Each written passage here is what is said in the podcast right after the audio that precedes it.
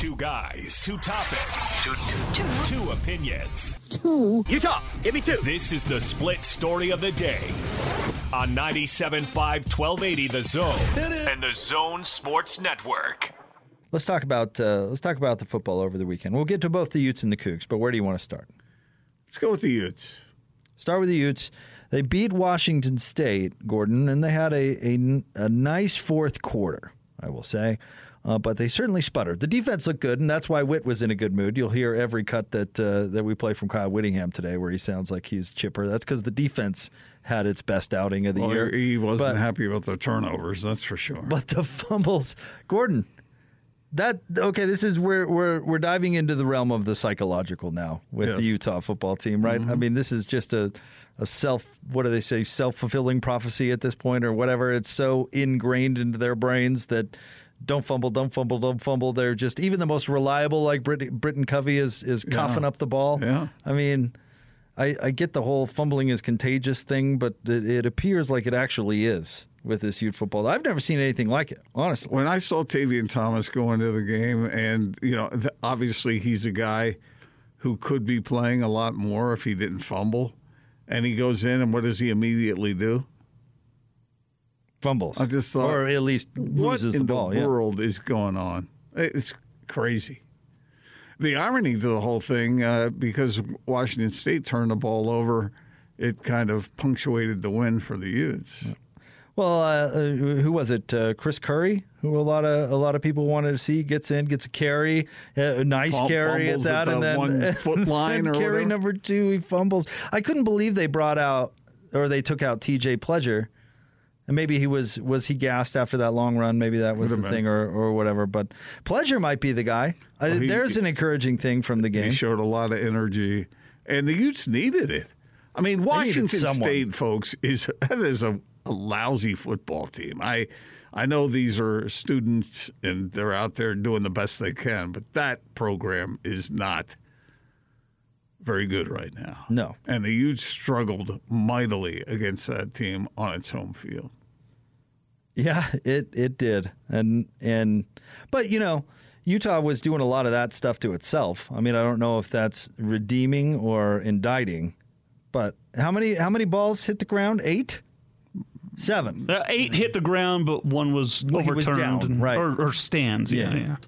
Our guy Cole missed field goals, chip shots.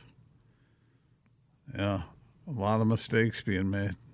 But defensively, they looked much better. All of a sudden, uh, the the line was getting pressure.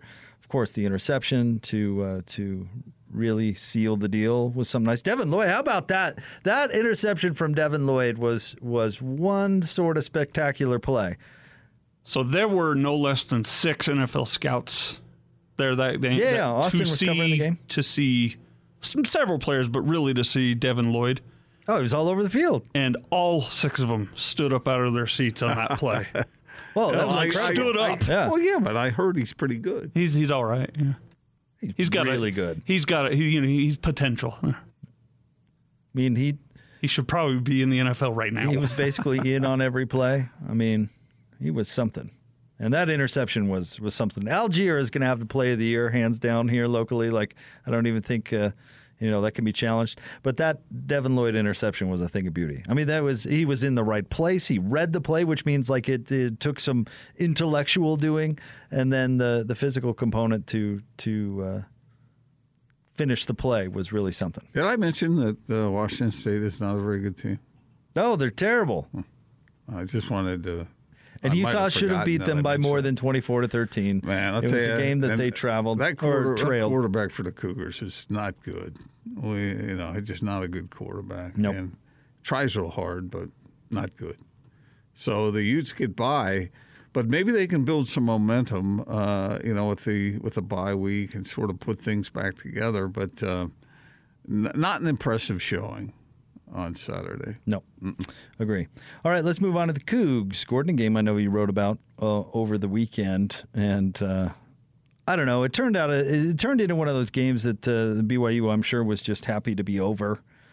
Um, but what's your what's your overall take? Anytime, is it more is it more positive than negative in a game that they win thirty five to twenty? Well, I used a, a, term in my column quoting Kalani Sitake. He's the one that brought up the words "dark cloud," uh, and that's uh, that's an indictment of the way that defense played.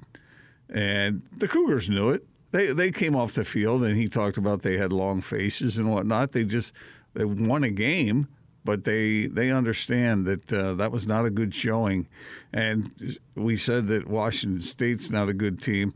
South Florida has some talent, but uh, not not really hasn't really manifested yeah. itself in the win loss record. And BYU's defense was just flat bad. I think sometimes when you get up on a team the way BYU did in that game, twenty-one to nothing, it's easy to lose your focus and easy to sort of let up a little bit. But that defense was not good. And uh, I think that's exactly they, what mean, it was. Were, though they were up twenty-eight-six. Yeah, and then and then the I mean, some other players start getting time, you know, and all of a sudden the details going. It, it's exactly what it was. There are injuries that the Cougars are fighting through, and uh, but that defense, it, it, it just couldn't stop the run. And when you get an athletic quarterback who can move like that uh, it's it can cause real problems. And I, I'm sure that every team that plays BYU for the rest of this year will check out that game film real well. And if not, not everybody can do what that quarterback could do. McClain kid, he's young, but fine, fine athlete, and he was throwing the ball pretty well too. We saw Baylor Romney instead of Jaren Hall, which turned out to be um, somewhat expected. Did he you see that ESPN made a mistake and uh, and Gunner and pictured Jaren Hall and I don't oh. even know who it was. It's a it's a prep recruit that was there on a, a visit. Recruit. They were like, "Here's Jaren Hall in street Tim clothes." or Timpanogos, some one of them. Some random dude. It was uh, Lorenzo Falatea's brother-in-law. Actually, is that what it is? Oh, I saw that. Just some seventeen-year-old kid. Uh, you know what? Nope, that's not it. I saw people referring to Baylor as Gunner, but. Uh, that probably happened. My favorite of all time, and I think it was you, Chasta Trailer, who tweeted about this over the weekend, was the Roscoe Mendenhall. That that was the best flub ever because what an amazing name Roscoe Mendenhall is. I always liked that name. Roscoe. Roscoe. Yeah, that's a good one. You know, oh. it's one of those Wild West sounding names. Let me think. What is it? Just put in there Roscoe. I think that's what it Close is. Just, just, type in there Roscoe. That's it. That's it. Bear, cougar, uh, tiger, uh, Roscoe. Go with Roscoe. I think it's Roscoe. That sounds right. Point is, Baylor Romney really is a gifted quarterback. He very accurate, and he. It was funny because he, he was so good early in the game, and then at the end, when they were trying to score on that one drive, he had a couple of inaccurate throws but uh, he's the Cougars are in pretty good shape uh, on the occasions when Jaren Hall can't go. He's not the athlete that Jaren Hall is. He can he can wing it around though. He, he's quite good, and he showed that in that game. Smart throws, good throws, deep balls. Jake, throwing the ball deep and accurately. So yeah, that was the good news. The offense was considerably better than the defense, but the defense looked slow to me in that game. And I do understand they had some injuries, and we'll see how many guys can get back. But I'm sure Utah State watched that game is going, hmm, can we replicate that? Because if they can, that defense could be uh, have its back against the wall a little bit. Were you ever? Did you ever think that BYU would lose? Was there a point in watching the game where you thought that that South Florida was going to win? Not really. Me either. So what does that say? Maybe nothing. Well, but you're looking at South Florida, you know, and how many games have they lost out of their last? Like, yeah, yeah, but but BYU you wouldn't expect also South Florida to travel two thousand miles or whatever it is show up and, and threaten you, especially after you get that kind of lead on them. I yeah, mean, but they but BYU's also beaten Utah and Arizona State. So I mean, we, there's there's more to the body of work that you can look and say. Okay, I know we're well, talking about Saturday. I know, game. but I, I mean, are we trying to you know apply what we've seen to their performance going forward? I well, mean, you, teams you, are allowed to have one of those games where they let up because they've got a big lead yeah. and, and, the building isn't necessarily on fire. Now, maybe you can argue that you saw some red flags or something, but that's kind of why I posed the question. I well, mean, did you ever think that they were going to lose That's it? what Kalani Sitake said. He saw a lot of things that needed to be improved upon. Well, because there were a lot of shy things. about it in the in the post game. He, he he pretty much said it. Said he was disappointed, and he was. Said there was a dark cloud uh, over that victory. And, yeah, but coaches love that sort of stuff because they get a chance to kick some butts. but he was telling the truth. sure. Oh, yeah, of course he was. That defense was not up to snuff. Right, but they're four and zero, and so coaches love stuff where they can grab a hold of some bad tape and stuff to just drive it home. I mean, Kalani could have gone one of two directions. He could have said, "Oh, you know what? Uh, we hit some bumps in the road. We're four and zero. On to the next one. Feeling good, riding high." But he chose to. You know what? Going to be grumpy about some stuff. That's gonna- because he should have been. He's going to use it The as a Cougars played crappy. as, as an opportunity to uh, to uh, sharpen some sharpen the sword, so to speak. I think he would much rather have to come up with ideas about how to motivate his team and not lose to a or win over Freudian slip uh, over a team that is one and three and was threatening at the end of a game after you, you had that kind of lead. Uh, Yeah, but don't that's you- nothing for any coach to be happy about. And I don't think he was manufacturing. I think he really felt it. I mean, I was looking straight at his face, and he was he was he was upset. Okay, I, I got it, but I I I find it interesting how coaches craft their post game messages. Because I mean, I guess I was first introduced to it with with Jerry, or at least really paid attention to it with Jerry Sloan, who was always harder on his team after wins than he was after losses, and uh, very much strategic. And so you see how coaches react to different situations. I, I think it is about the exact message that they want to communicate. I don't there. think that When- was it at all is- in this case, When Jake. is the when is the time? Did to- you watch the game? Yeah. They sucked. Right, I got it. They also won. What, what- yeah, yeah, a, win and they were isn't also necessarily and they were also news. up huge and let off. So at, at what point is it the best to pull the old Aaron Rodgers and tweet out relax? And at what point is it best to be grumpy and kick some butts? I find that fascinating. This is the perfect But I don't think that I don't into. think that's what was going on here. I, I think he saw the same game all of us saw, and BYU's defense looked slow, looked tired, uh, looked unresponsive at times, and that upset him. I and he admitted he said, "Yeah, we got some injuries, but uh, he was not." You can tell when Kalani is stretching the truth, and he, I'm he not talking about stretching anything. I'm talking about what you highlight after a game. yeah. Well, I mean, it, he was being asked about the game, and the game was not. Yeah, the Cougars won, but they did not play well, and so. Well, if there was some sort of methodology beyond that, then okay, because he knows they got to turn around and play Utah State on Friday night, and uh, yeah, so coaches are pretty aware. But I think it was genuine what he was saying. I'm not saying that it wasn't genuine. Don't misunderstand me. You can you can feel different ways about a single football game because there's always mistakes. The next perfect football game played will be the first. That, But- they, weren't just a couple mistakes. Yeah, I-. I that that defense looked bad. I hear you. And but there were statistically you could stick up for them in some ways, but overall, for them to to allow that game to become as uh, essentially one score game uh, when they had it going on the way they did early uh, offensively, that's that's got to be troubling to any coach. And, and look, BYU won, and I'm not saying they're a bad team. They're 4 0, and they've played some pretty stiff competition, but uh, they should have taken care of South Florida with uh, greater ease than they did. And I think there are some weaknesses on the defensive side of the ball. The defense has played pretty well in some of the other games, but in college football, and you like to bring this up a lot, Jake, all it takes is one or two losses, and you suddenly, the complexion of the season changes. And when BYU gets off to the start it has this year, uh, they have an opportunity. And will that opportunity be taken, taken advantage of, or will it be lost? based on how they play moving forward. Maybe you're right. Maybe they just got fat headed for a week and they'll turn around and get it taken care of because Kalani will be breathing fire at them uh, between now and Friday. And maybe that maybe that uh, is something every team should go through at some point to to get the most out of them. But I, I say it a little differently. If, if BYU had been playing a really good team on Saturday, they would have lost. But would they have been up huge and let up? Because that's what happened.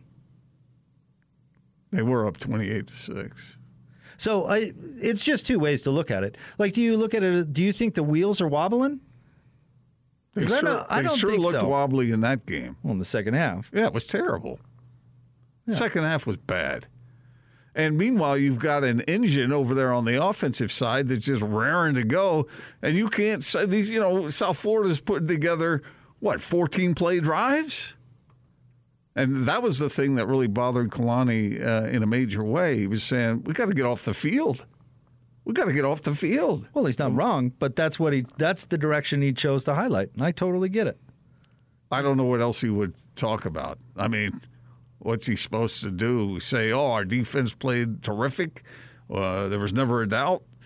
Uh, no, he he was telling the truth. So if he if it's if it's a double edged thing, Jake, then then he can utilize it in that way. But I I think that uh, as bad as uh, as Utah State was against Boise. Uh, and they did not look good in that game. They do have some players who might be able to take advantage of certain things the way the Cougars were taken advantage of uh, against the Bulls. But we'll see what happens from here. Maybe BYU will show up and play great. What are they, nine point favorites, something like that? Yeah, and I think they'll, you know, the in state will provide a little edge, I think, to the matchup. And Kalani and the coaching staff have plenty to harp on, on in a short week where preparation is difficult anyway. And I would expect we'll see a pretty good performance from uh, from BYU, and uh, I would anticipate Utah State will be similarly uh, motivated uh, to perform well. Oh, that crowd will be crazy, right. and it'll be the kind of environment that is difficult to play in. It should but, be a fun game. Yeah. Uh, well, I don't know how it'll turn out. It, it, that's the thing about football. I mean, there are these emotional swings, uh, and it is an emotional game.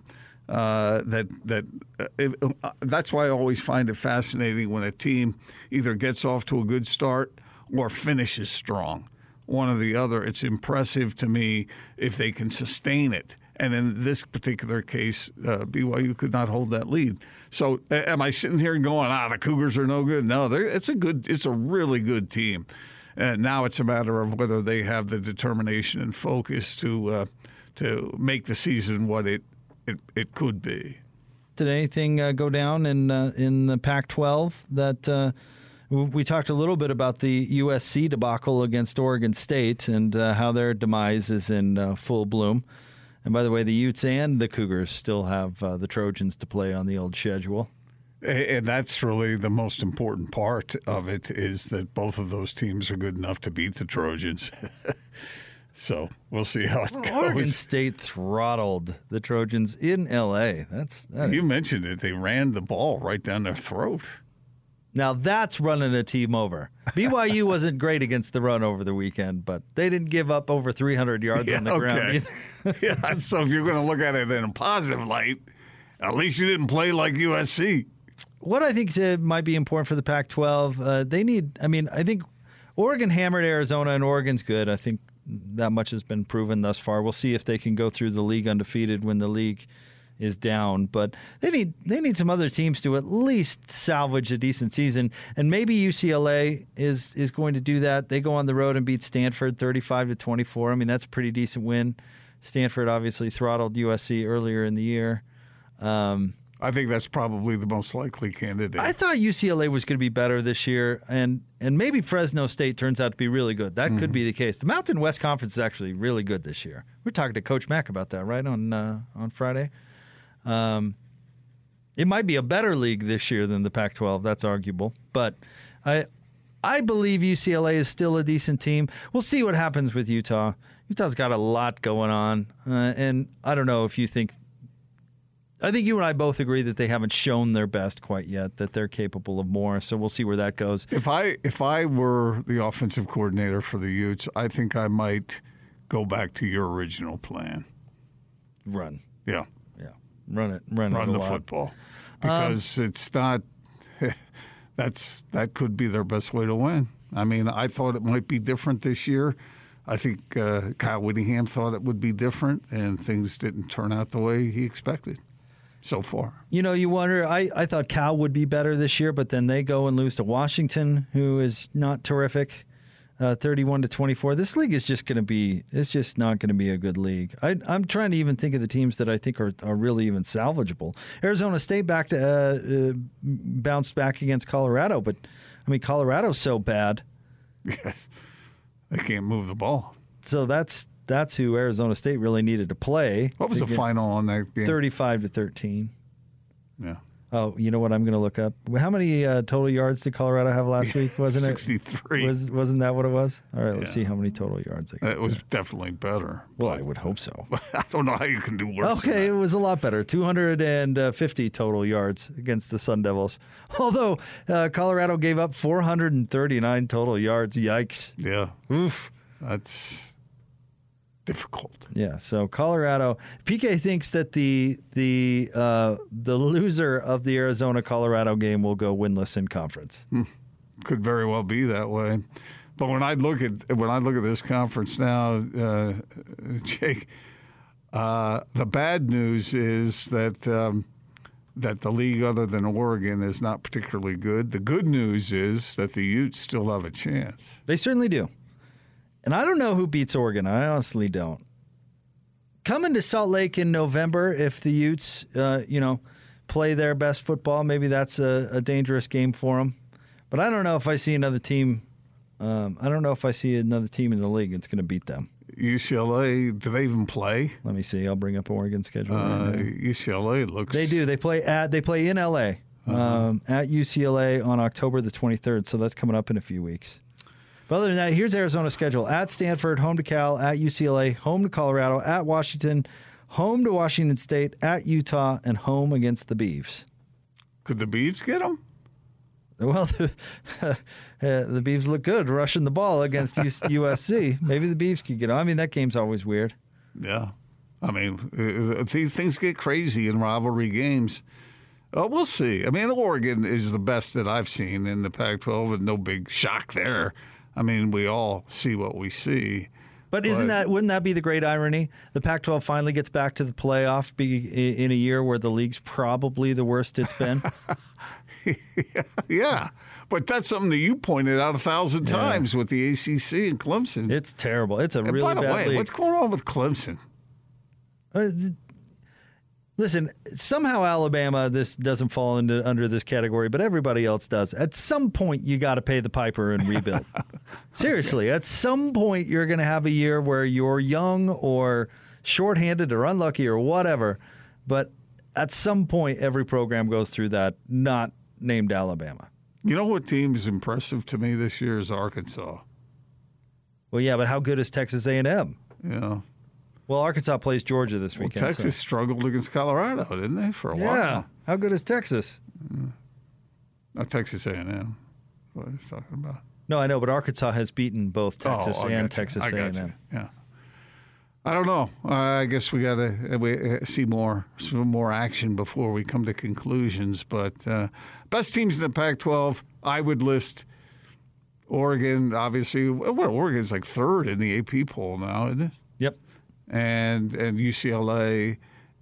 But there's a shot. There's a shot for you know. There's a way that the Utes, if they can reassemble themselves and get themselves to be a little more consistent on both sides of the ball, and that's weird to say, but uh, maybe maybe they can do something. And uh, I'm sure that that that's something for them to think about as they move forward, instead of uh, dwelling on on the defeats they've suffered that they did not expect to uh, suffer through. Well, now with this um, uh, situation involving losing a teammate, I mean, in all honesty, if I hate talking about this, but if Utah really struggled putting it together this year, I think it would be understandable. Unless they somehow rally around the fallen and, and maybe that's the direction they go. And and maybe that's the again getting back to the positive energy. Maybe you can you can turn that into a positive. But if if that didn't happen and win the other way I, I think it's completely understandable. So I honestly don't know what to expect. If you were to f- search for let's do this for both Utah and BYU if you were to search for a positive where do you begin with the Utes well, I think they may have found a running back in TJ Pledger. And the defense really performed up to snuff. Okay. Remember we talked to OC last week and we were like, OC is the the struggles of the defense going under the radar, and he said, yeah, big time. And they didn't struggle against Washington State. They played really well. I mean, the the pressure on the quarterback. I mean, it was a wit defense out there yeah. wreaking havoc. So I'd say that's that's probably the well, big positive for Utah. And, and, maybe they can build on that. That offensive line has to continue to get better. I, I, I don't see Cam Rising as a great quarterback, but maybe he can be a manageable quarterback who can just sort of get the offense doing what it should. Um, I'll tell we'll you what see. Cameron Rising needs to do: just make big plays on third downs.